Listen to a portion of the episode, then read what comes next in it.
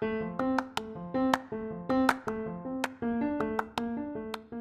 there, this is Manisha. Today's episode is a masterclass in entrepreneurship. At the same time, it is a fantastic story of a husband wife team, partners in business and partners for life. I'm delighted to share the inspiring story of Hema and Ashok Hattangadi, who turned a small family owned energy metering company into one of India's finest energy management companies, leading to its eventual sale to Schneider Electric in 2009. Hema is a management graduate from IIM Calcutta, and Ashok has a master's degree from UT Austin. But their story is about so much more. It includes family politics, the role of a strategic investor and mentor, navigating through the regulatory, social, and business environment, and how the design philosophy percolated into the culture of the company they built. Hema Hattangadi and Conzerv is a case taught at Harvard, London Business School, UCSF, and Babson's College. If you're an entrepreneur, a spouse, or a co founder, grab your favorite brew, a notepad, and a pen, plug in your headphones. Trust me, you will be taking a lot of notes. Hema and Ashok's story begins back in the 80s before India's liberalization and sunrise industries when a young Ashok was about to fly out to the US for his master's degree. Keen to have his son return to India, Ashok was asked by his dad what his plans were back in the 80s, you know, family businesses had a very different connotation, which I wasn't very keen on. We didn't have as many professional startups, and, uh, you know, the business environment was quite different. I think when in 1984, I got admission to my master's course at the University of Texas at Austin. Uh, my dad and I were just chatting about what's good to do, what's uh, not good to do, what sort of courses to take, and so on. And uh, at that time, uh, this idea again came up. Uh, hey, why don't we, you know, do something together so you have something to come back to? So at that time, tentatively, I said yes, and um, I definitely was interested in doing something which shaped some amazing technology. But then, uh, you know, the the finance in, in those days, uh, this was the pre VC world, and it literally meant you know scrounging for capital and and that wasn't very great. It also meant that, you know, dealing with all the other icky things like HR and everything else, right? So I wasn't too keen on those. But we did keep talking from time to time, and kind of midway through my course, uh, we decided let's go ahead and do it because the other thing that happened in those days was the lead times were very long. There were so many registrations and there were so many restrictions, and you know, it was the license Raj. So it took us about a, a, year to year and a half to get all the paperwork done, which means that we had to have started much before I graduated. So the initial vision for the company was my uh, father's late Hattangadi Vasantrao and his entrepreneurial spirit. And he was the one who first came up with this idea of jumping into energy management at a time when it was more of seminar topic and, you know, really nothing much was happening in the industry. It was even, you know, pre-sunrise. He had just completed a very prestigious career in the Post and Telegraph department and rising to member of the telecom board at the Ministry of Communications and had just finished a stint as UNDP telecom expert and decided to take early retirement and put in his uh, savings into creating this enterprise, then called Enercon Systems, to create cutting edge uh, electronic energy management instruments. We started with voltage stabilizers and then moved on to energy meters. Those were our earliest uh, products. But he was far ahead of his times as an engineer, designer, and an entrepreneur. And uh, we were making digital instruments uh, when the market was ruled with the mechanical ones that were far cheaper, but you know far more unreliable. So, in a nutshell, that's uh, how we began.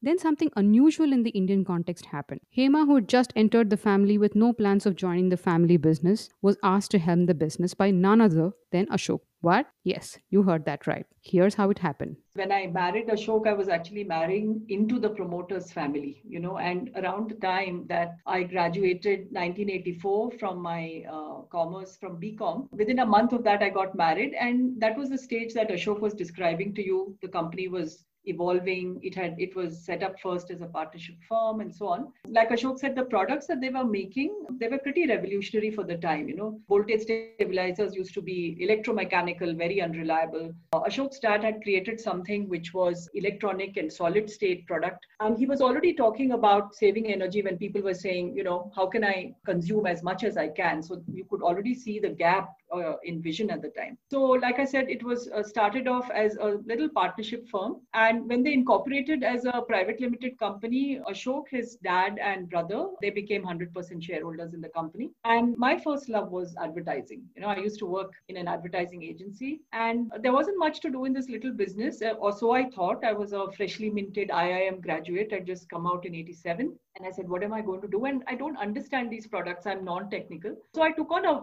you know part-time role not ever imagining that that would grow into something way beyond my wildest dreams. One thing that had happened which actually became a kind of a turning point uh, where i got a much bigger opportunity was that both ashok and his dad were hardcore designers you know. In fact ashok has been called an engineer's engineer. Both of them wanted to stick with design and manufacturing didn't want to get into marketing at all my father-in-law's nephews had set up a company and they became our exclusive or sole selling agents and they had branding rights. So it was their brand name that our products went out into the market under. Then a few years later, that you know that relationship was never very comfortable. We were always cash starved. And I think things came to a head once we had a big standoff with the marketing agency because they would keep coming back every few months and saying, you know what, we've grown so large, you're still so small.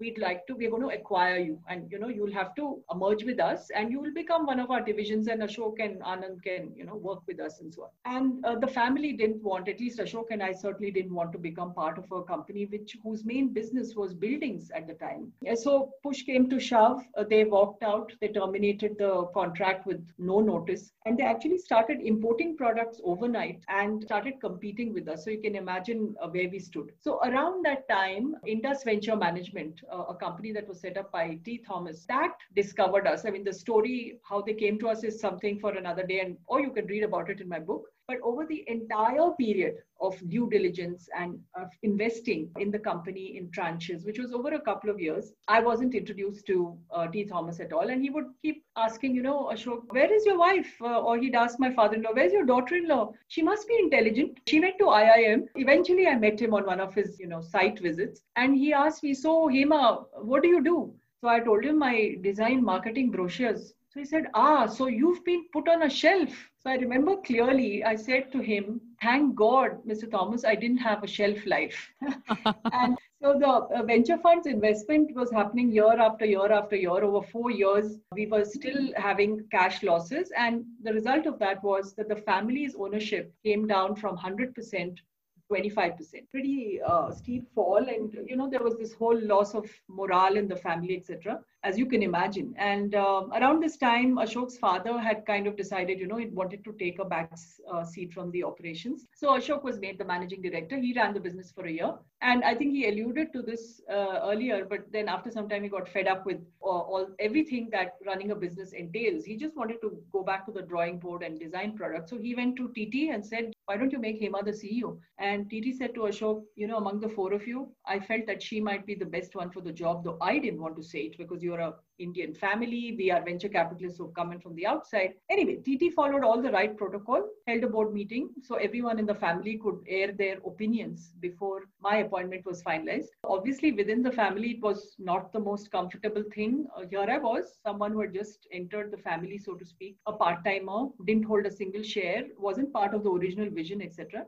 And here I was taking over from the founding father and the sons. So dinner table conversations were very stiff. When I started the process of turning the business around, there were arguments, you know, and differences of opinion about what should change and what should not. And I was very lucky that TT, as the chairman, as well as the majority investor, supported me, as did Ashok. Without them, obviously, I wouldn't have made it. And over time, things got much better.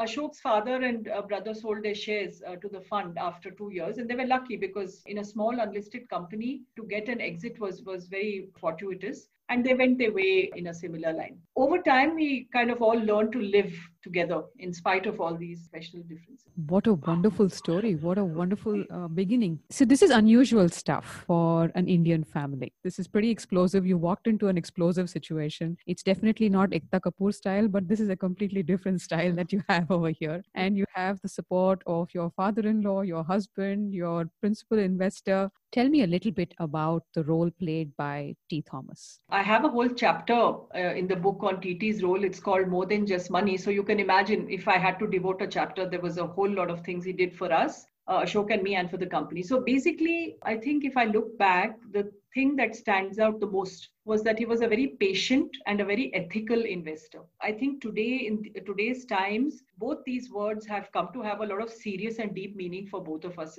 as we see what goes on, you know, in the investment uh, world. And he was there for the long term. So that was the most important role he played. And he was role model, he was mentor, he was coach, and he was a connector. You can imagine someone, you know, of his stature uh, could open all kinds of doors and there were all kinds of useful networks that we got into. I think he also taught us to challenge ourselves and to think big. And my first brush uh, i remember with thinking big uh, came when his senior vice president uh, told me after I just become ceo he said uh, hema you see your 100% growth from 100000 us dollars to 200000 us dollars as a great achievement you know in your first year. But tt sees you as a 2 million dollar business in two years. And even that he thinks is just the start. I was thinking to myself, wow, you know, I've, I've never really even begun to think on those lines. And I think one of his other great contributions was that he used to insist that we have a razor sharp focus on estimating the market size and targeting a market penetration percentage in our annual budgets and not just growth over last year. So sometimes, you know, I would saunter into the board meetings and say that we've got our budget and it's going to be 3x, 4x last time sales. And he would say, not good enough. And I think that insistence really helped us to build that perspective into our DNA. And that's why I think we grew the way we did. You know, we had a, a compounded annual growth rate of 35% in sales and profits over a five year period. He also taught us the importance of tough love. He'd say, do all the right things for the people in the business, but don't get all soppy and maudlin when you have to take tough decisions. And say the kindest thing you can do for someone is to be honest when giving negative feedback. Actually, Manisha, I found that if you sugarcoat feedback that isn't very good, it does more harm than good to the company and to the person in the short term.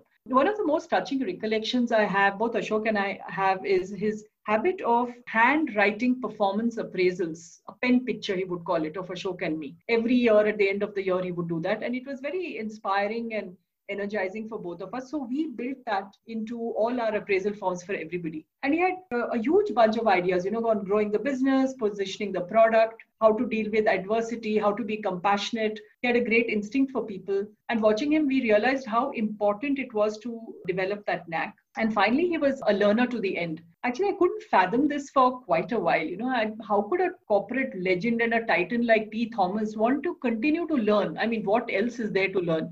I'd just come back from a short course at uh, Harvard Business School, and he asked me to take the board uh, through the learnings from the course and to make a presentation on the videos that I had brought back. And he sat there, Manisha, with a notepad and took down notes as I spoke. And it was a very humbling moment for all of us. My management team was there as well, and they saw it.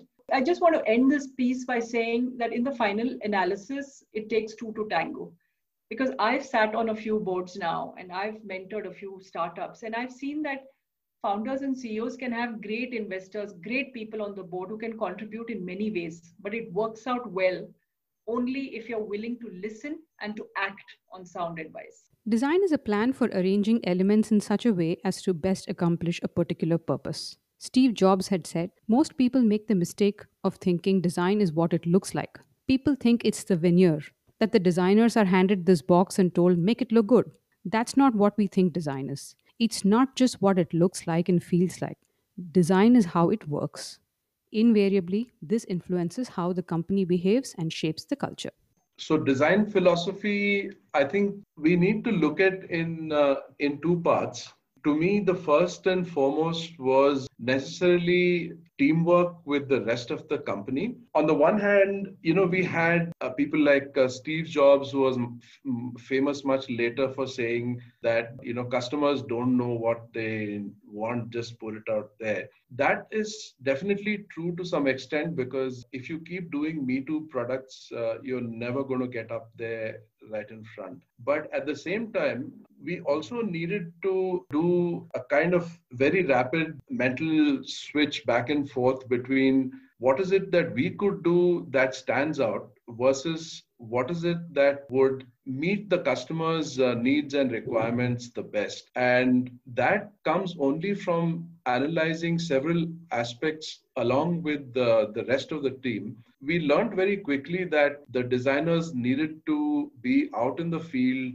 to visit customers, to be the first ones to go and analyze products which failed. So one of the things we always did was designer who designed that product would be the first one who would go with the sales engineer to analyze any field problems or field breakdowns. We had a process, we had several processes that we initiated, and this was called loop closure. So, closing the loop was something which you'll hear over and over again in you know many of the conzerv stories. And I think it became a very important facet of the culture and the teamwork that I was mentioning. So, closing the loop also meant looking at uh, orders that we might have lost, looking at inputs from the sales team, from the production engineering team, from the manufacturing team. How do you build products which are more reliable from the ground up? How do you make them easier to manufacture and scale up and so on? So I think all that comes from teamwork. So I'll paraphrase uh, what Ashish Sen said after he traveled and interviewed over a hundred conzervians when he was co-writing this book with uh, Hema. He said what immediately struck him was that all the conzervians use very similar phrases to describe conzerv, which was unusual given their uh, diversity. How strongly they were still attached to conzerv, even though the company didn't exist as such. Even the dealers and distributors wanted to come the moment news spread that a conzerv event was happening, even though uh, there were floods everywhere. This was uh, August 2017 in uh, Mumbai. They cherished their memories and their times with Conzerv. They felt total ownership, that it was easy to go beyond for colleagues and uh, customers. We are a family, and we felt we co-owned the company was a common motive that, in a nutshell, described the culture of. Megan McArdle, I think she said it very nicely that culture cannot be transmitted by writing it down in a manual or by exhorting it through speeches by managers. It's transmitted in a thousand little interactions that show more than tell. Just a few months after this discussion with Ashish on culture, we heard from one of our longest serving sales managers, Janish Patel, who is now a senior, uh, in a senior sales position at uh, Schneider Electric. So Chanish said that he had got a call from an old customer, a textile mill in a remote town where he had installed a conzerv product almost 14 years earlier. The mill owner needed some help with this product, which didn't seem to be working properly. So Chanish told him, Sir, thanks for calling. Conzerv was acquired by Schneider Electric seven years ago, but I'll visit you and see how I can uh, help. So, although that particular model was obsolete and had been replaced with a newer model by Schneider Electric, Chanish said that he felt he couldn't let a Conzerv customer down. So, he decided to drive the 270 kilometers to the site when he could just as well have not gone so what had happened was that a high tension uh, voltage flashover had reset the product it hadn't burnt out it had just reset and it had survived the uh, catastrophe and just needed the settings to be reprogrammed. So chanish got it going very quickly and the customer was delighted to see that the product was working just like new. So chanish came back with an order for the newer version of the product and couldn't wait to share this uh, joy with hema and me. One distributor recalled that when our flagship product had failed at another key site that I'd myself come down with a replacement immediately and work with the customer to analyze the fault and keep in touch long after the problem was fixed. Uh, you know, this is an example of transmitting culture through action that McArdle talks about. But I think it also kept us very hands on and very grounded with reality and also deeply bonded with the rest of our team as well as our users. How did the regulatory, social, and political environment affect how you operated? So remember, Manisha, we are talking about the early 2000s when the business was growing. And uh, at the time, if you recollect, it was still very, very highly regulated. There were hundreds of laws to comply with. Like Ashok said, it was definitely license Raj. There were import restrictions on so many things. We used to import a few of the components that we needed, which weren't made in India, and we just, you know, couldn't do without them, like integrated circuits, for example. Uh, so we had very high tariff barriers. And, you know, I think one of the worst things was in the early days, we had to keep going to Delhi. There was actually something called the Development Commissioner of Small Scale Industries. He was called DCSSI. And his job was, and I'm doing air quotes here, he was supposed to promote small scale industries and help them to become medium enterprises. But his job, believe it or not, was to approve every single list of components that we wanted to import during the year. So, right at the beginning, we had to forecast what kind of products we might sell, and we had to figure out which kind of components we might import for those products. We had to make that list and make sure that we got everything in because it was attested, as it was called, or approved for the entire year. You have to go and give that application and wait in the corridors of power in Delhi hoping that he would put that royal seal and say, approved, now go forth and import those chips without which we couldn't have our products made. So, you know, looking back, it's almost like something out of a comedy show. You know, today you just can't imagine that we lived in times like that, but we did. And uh, labor laws, uh, which unfortunately uh, there isn't all that much liberalization that's happened as much as I think it should have, but labor laws were extremely tight. Remember, the IT industry hadn't exploded that time. So uh, the, I think a lot of the uh, relaxations and exemptions that have been given to the sunrise industry hadn't happened then. You know, a lot of it has percolated to manufacturing industries, but in those days they were extremely tight. You know, this country doesn't see too much of legislative reform. You know, in terms of old acts being replaced. It's not you don't see it every day. But in our case, one of the big enablers that happened, luckily for us at the time that our business was just growing, was that we had an extremely innovative power minister and he realized that we had two acts that needed to actually one act from 1910 called the electricity act which needed to be replaced which he did in 2003 and then there was an energy conservation act that he passed which mandated that customers industrial users of power and buildings and commercial users of power must set goals and try and save energy and that eventually there would be a carrot and stick approach and a white certificates, uh, which is, you know, for energy savings, they would issue certificates rather like in the carbon trading mechanism.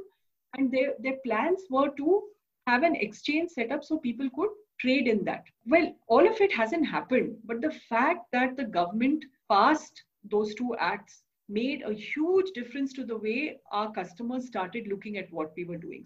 Uh, but I think coming to the most important part of our environment, I'd like to talk a little bit about the customers and the competition. So our customers, Manisha, were industrial and commercial users of power. And I think we uh, were selling products which helped them to save energy. But the route to the customer was very arduous because the product that we sold, which was an energy meter, was seen as a D category item in their uh, vendor list. It was something that was relegated to the lowest rung in the purchase department. And why was why was that the case? Because it went into an electrical panel board, and the value of the meter was five percent of the panel. So hence D class, and hence you know just shove it all the way down the food chain. Now, what did that do to us as a company? We were investing in design, in development, in marketing, branding, and above all, servicing, right? Supporting the customer. And we were constantly getting compared with uh, fakes and Me Too products and imitators, which wouldn't probably last the night once the product was put in the panel.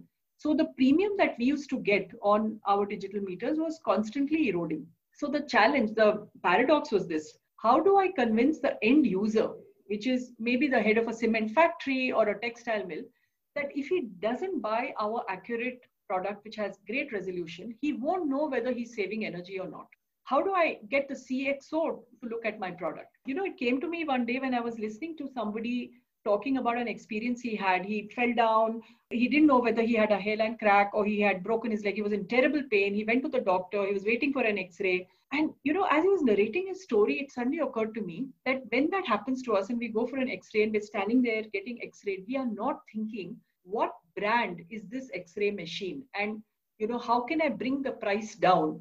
What we are worried about is, is the doctor going to see whether there's a hairline crack? I'm hoping it's a hairline crack. Uh, what advice is he going to give me? And am i also thinking how much is this doctor going to charge me? I'm, I'm going to haggle with him about his fee it just doesn't work that way.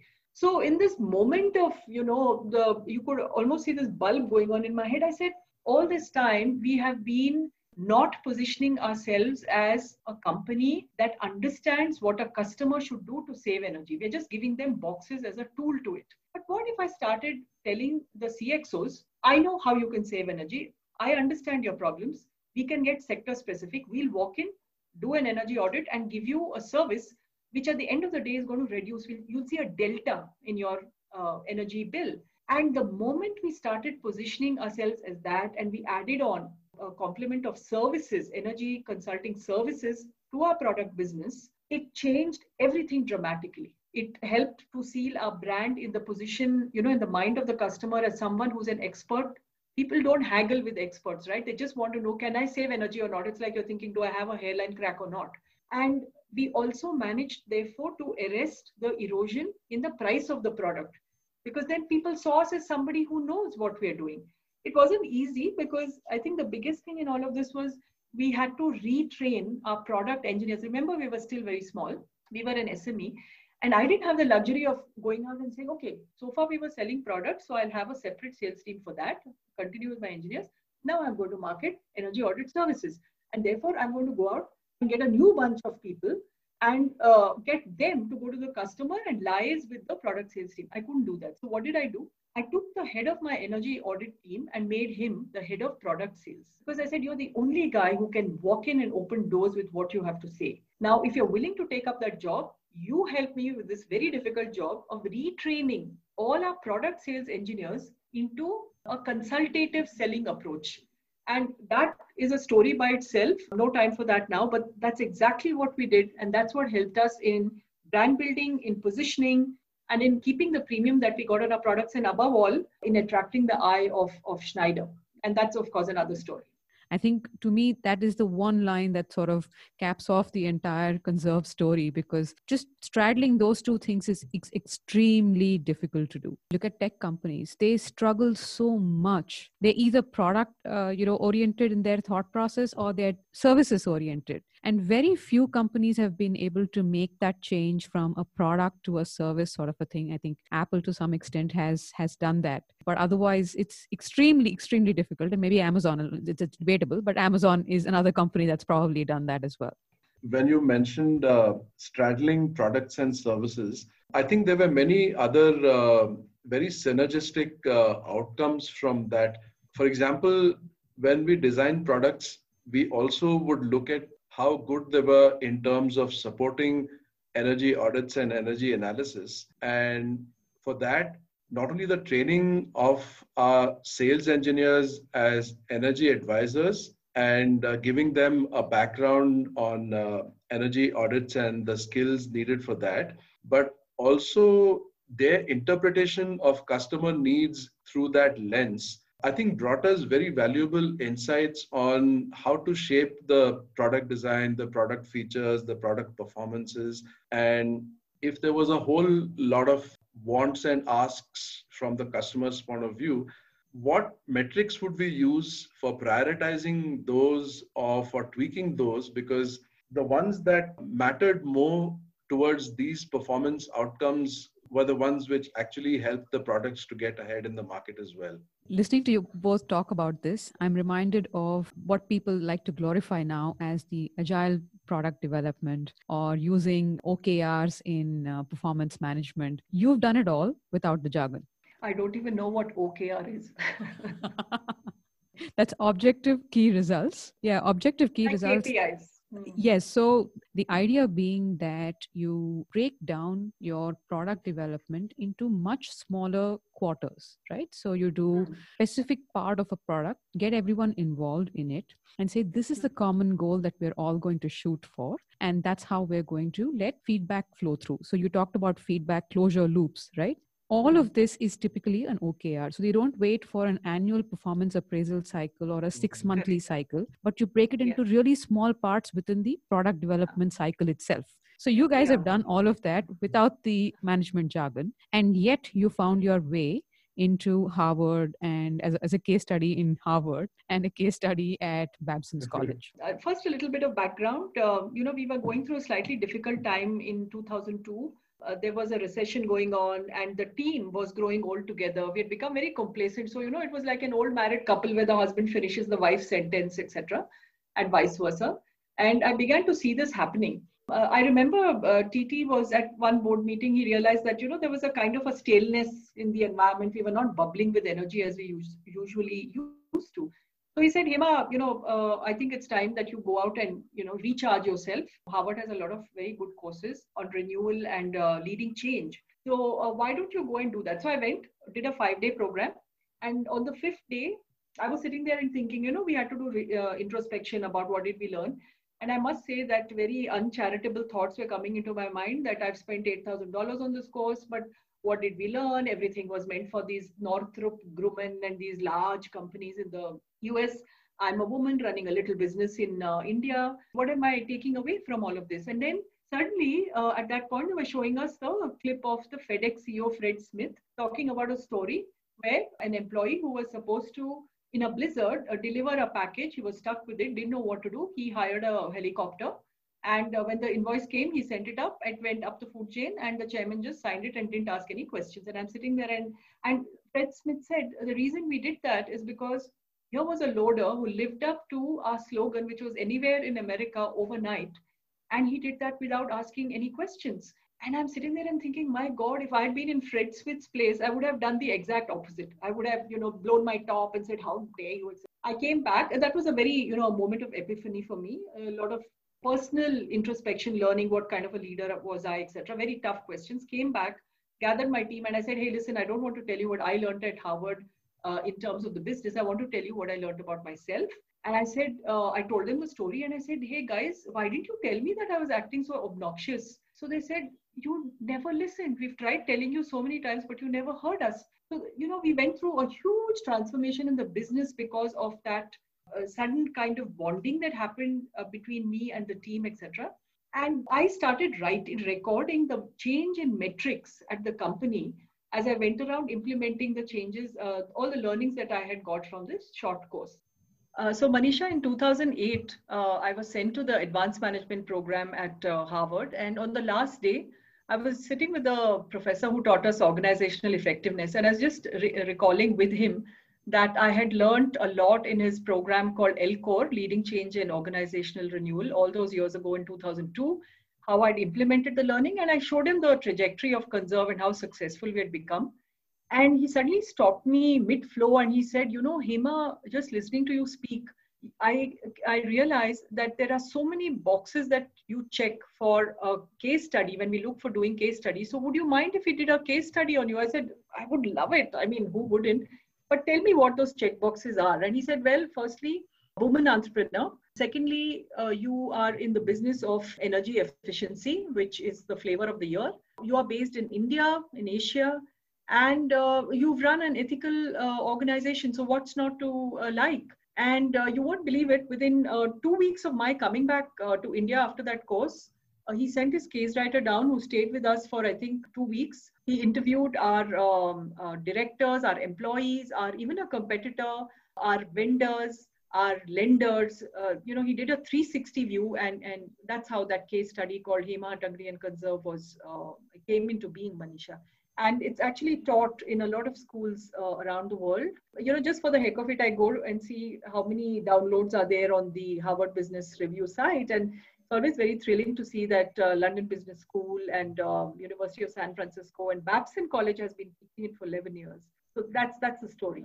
Your story has so many things that every entrepreneur would possibly die for, literally. Now I'm going to ask you about the sale to Schneider because this was just before GFC. Yeah, Manisha. So, you know, uh, a whole bunch of things uh, led to that first moment when we all decided that we should exit, right? We all had to get on the same page first. So, firstly, uh, our product portfolio had uh, grown you know more innovative by the year. It was getting very widely distributed in india. In fact we had about a 38% market share in digital meters. We were exporting uh, tt had urged us uh, in 97 that we should start exporting. So we had offices set up in several countries in the world. We were private labeling for huge multinational uh, and they were selling in north america. And so we had started getting calls from multinational companies. They wanted strategic partnerships etc and we'd become very visible in europe because uh, Ashok would take you know a whole team and go to the Hannover Messe, the uh, most important European trade fair for our products, and that had got the attention of quite a few companies there. So then we began to realize that if you're going to exploit these very very exciting opportunities, you're going to need a lot more money, more investment deep pockets, and a lot a greater management bandwidth than we had at the time. And I, for one, knew that one of the big things that we needed to do would be to de-risk the company from its over reliance on Ashok. You know, Ashok, as you can imagine, was the brain of uh, at the heart and the soul of the R&D team. But we needed to seriously de-risk that because otherwise we really stood to lose our competitive uh, edge. And also it was beginning to tell on his health, etc. And finally, over all the years, with all the things we had done in building human capital, we had built a culture that was, as this Professor Kazarian of Babson College told me, he calls it fiercely demanding and deeply caring. Those were the five words he used to define our culture. And we'd gathered a team of driven and competent professionals in their mid to late 30s, many even younger, all of them with a very high sense of integrity, of course, and a feeling of ownership. So, one thought that nagged at me increasingly as I saw the growth and the success was what lies in store for this fantastic bunch of people? You know, uh, how can I provide them with a much uh, bigger canvas to paint on? And there was, of course, this constant drumbeat in my head of wanting to be a stay at home mom. I wanted to be with my preteen son and our preschool daughter, etc. And by mid 2004, I was very clear in my mind that I was ready to exit. So a mutual friend uh, arranged for a meeting for me with the executive vice president at Schneider Electric, based in Paris. And at the end of my presentation at the headquarters, this guy ex- exclaimed, How come you are not on my radar for acquisition? Of course, he said it in his French accent, which I can't replicate. It turned out that exactly at that point, Schneider had drawn up an acquisition matrix. It had four quadrants looking for businesses in India and China and metering, and also for businesses that would be in the sunrise industry of energy services, etc. So when I finished describing all this, he said, You should have been there, you know, you're in the sweet spot of what I'm looking for. And that was how the process started. Lots of stuff happened, but the culmination of that process was basically due to Schneider's head, Olivier Blum, who had very young guy, 37, just come down to India. And at that time, the stock market was sky high. So it was a good time to start those negotiations. But like you pointed out when you asked me that question, the letter of intent, the desire to sell was sort of cast in stone in that contract just months before Lehman Brothers. Of course, none of us knew it was going to happen, but when I talk to MBA students now, I like to show off and say that, you know what, I looked into my crystal ball, and I knew the world was going to come to an end. but that's the true story. Initially, for me, it was a little more difficult to to come to terms with this. For me, it was, you know, the only job I'd ever done my whole life. What else would I do? Uh, it was only when another friend and uh, uh, advisor and mentor to us, uh, one of TT's uh, friends who was a venture capitalist in California, one of the oldest venture capital capitalists in California, he had come down uh, to Bangalore and we were talking over dinner one night. And he said, You know, Ashok, unless you stick your head out of the window and see what else is out there, how will you ever know? He uh, you know painted a very different picture about all the other possibilities and everything else that i could explore. Now that you know my basic professional needs had been met and i'd come to some sort of stable you know trajectory in terms of my own uh, you know uh, aspirations. And i think that one conversation put my mind at ease and and then i turned to him and i said okay let's do it. How do you know when it is enough I've actually described a lot of internal processes that happened within me, which led to my saying, okay, you know, this much and no more. And the thought process started when on my 40th birthday, I got a call from my chairman. He said, Happy birthday. What are you going to do with the rest of your life? You're 40 now. And, you know, without thinking, uh, which meant that it was uh, very close to the surface in my subconscious, I said, I know what I'm not going to do. And he said, What's that? I said, I'm not going to do what I'm doing now for the rest of my life. And I think that's when it's like Ashok was uh, saying, you know, I stuck mentally stuck my head out of the window and I was already seeing everything else that I could do. But if I were to answer your question in a generalized way, I'd say that sometimes you just have to listen to what your inner voice is telling you. I don't think it's an external number because no number is big enough if you're chasing numbers, right?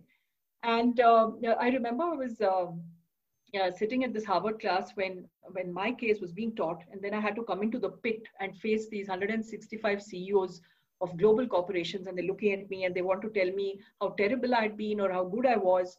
And then there was this uh, gentleman from a South Indian cement company who said, you know, you had absolutely, uh, you had no right to sell and walk away. You had gone through all that trouble. You had become a beacon. You had become a kind of a role model and an example for all those millions of women in India and then you say uh, work life balance. I want to be with my kids. And you walk away. And you know i'm listening to him and i'm thinking no even you can't make me regret the decision that i signed that loi we had this process of you know frequent uh, taking pause and uh, thinking and renewal. In, in those days we couldn't even go on proper holidays. So sometimes we would just take off on long weekends people, our friends thought we were crazy because we would just check into a hotel in Bangalore for a long weekend and you know come back to work on Monday. And now people do that, you know. Uh, but in those days, friends would say, "You guys are nuts." Complete break from uh, the humdrum, the complete break from the routine. I think that also helps you to kind of take pause and think and look around, and that I think is very vital to sometimes uh, get off the treadmill you know for a few minutes and uh, think. Unless you do that it's always that uh, you know the right time is long before you think it's the right time. But you never know unless you step off and you know look around a little bit. How do you resolve differences of opinion? I think uh, during the business, when we were running the business, it was generally through discussions and debate. Of course, we had uh, differences of opinion because I was running the business and he was, you know, running the most critical dimension of r&d and of course sometimes i re- uh, issued ultimatums when especially when i discovered that you know products were not coming out on time. But and that was the toughest interface. Me saying you know competition is uh, stepping up uh, me too products are taking away our edge. What are we doing about our new products etc and ashok saying hey i'm not going to put any lemon out there. I have to make sure that the product is absolutely good in that interface, I think the thing that really helped most was that Ashok had a great respect for the process and for the fact that if I was saying that we've got it, got to do it now, put it out there now, warts and all, it doesn't matter. Refine it as we go along, but please don't leave a vacuum in the market. He respected that decision because he realized I was doing it in my role as CEO and it was my job and he would take that and go back to his team and say hey guys you know what? I, everything i've been telling you over the last few months saying let uh, this beta test get over let whatever test get over and then we'll put it out there. All that is next. Hema says we've got to do it and we've got to do it now. So i think that kind of understanding that he had and the respect that's what finally helped in in resolution because it can't have been easy for him but he did it. And i can't imagine too many men in that position doing that uh, it wasn't really Ashok versus Hema as uh, you know a part of the larger process. So I think that really helped in understanding the overall uh, big picture. But you know, it was this uh, innate intuition that Hema has always had. So if you look at this in four quadrants, you know, there are times when each of us, both of us, would be very sure as to what's to be done, but often at completely different points of view or completely different uh, solutions. If it was related to business, if it was related to you know the overall running of the company, usually whatever Hema said made more sense, so we just go and do that if it was a completely techie thing usually i would know that you know uh, intuitively this feels better than that and so we'd go and do that so the other example that Hema gave was where she said you have to pull the plug on something or you have to speed this up. So we went ahead and did that because that was the nature of the overall process and you know the the discipline that the company followed. It also, I think, times when we went back and uh, reviewed and introspected, but we would always go back and relook at every single product cycle that we did. So, one of the things that we realized was that there were very scientific ways of analyzing and segmenting our customers into different categories.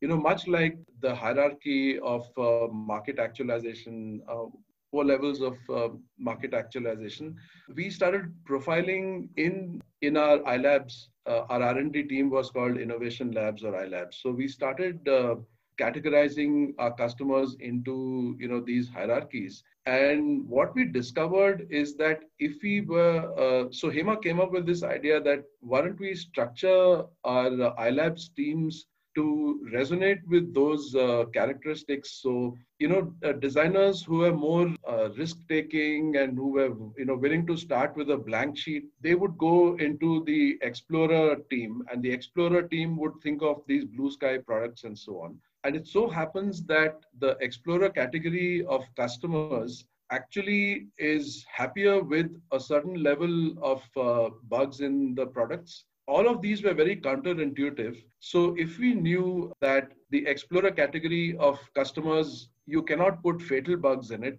but lower levels of certain types of bugs are okay so you can cut down testing on some of them through this iterative design process we learned that if you set a certain uh, target for non-critical bugs to go through, which earlier I would absolutely put my foot down on. It actually helps the next level of iteration on that product when it reaches the second category of customers that you work a lot more with the evangelist explorer category of customers. They are happy that uh, they contribute to the product development process with ideas and suggestions. And that brought about an amazing bonding with those customers who would otherwise you know be our most uh, strident critics. I think it worked uh, in many levels to make this process more scientific and also speed up uh, the you know product development cycles a lot. And finally the fourth quadrant is where both of us would be absolutely clueless and uh, flummoxed and you know neither of us knew what we should do. There were times that happened but at those times we realized that we were very fortunate in having a wonderful network and ecosystem and you know at those times you fall back on that network and start you know looking at advice so I think that's kind of how we managed to muddle through. Uh, if we had any differences of opinion, I won. what would you do differently if you had to do it all over again? Um, you know, Manisha, I used to answer this question very differently up until a while ago. But then, as I was thinking deeply about this, you know, my answer, I wouldn't change a thing because I believe I am what I am and I've got to where I have because of all the highs and the lows and all the challenges and the opportunities that came my way. So I wouldn't change a thing because I'm very happy where I am now. It's it's actually a tough question to answer because uh, if you're going to do it again, um, I think the environment and the circumstances would be different uh, too, and you'd still probably need to muddle through the, the way we might have done the first time. So kind of what Hema said, uh, you probably don't get an opportunity to change things too much because you you would do what you do. Um, but at the same time, I think uh, what I might want to change is uh, I think I work my teams too hard. If I could, I think that's one thing uh, that I definitely want to change. Hema, what advice do you have for startup founders? Be agile, listen and learn, dig your heels in, and persevere. But don't be reluctant to admit failure. You have to learn to pick yourself up and dust yourself off.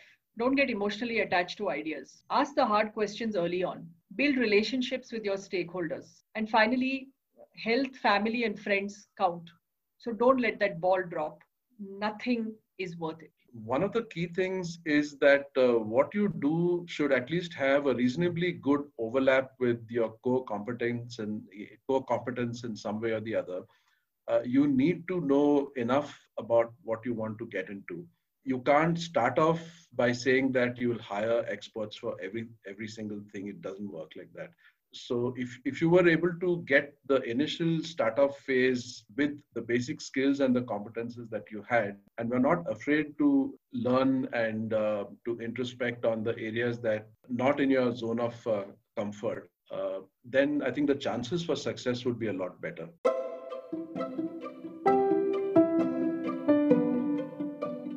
In a country where startup news is dominated by capital raise, Hema and Ashok's story of building Conzerv speaks to a solid case study in entrepreneurship and management. You can read more about their story in Liftoff, Story of Conzerv, co written by Hema and Ashish Sen. That's it from me.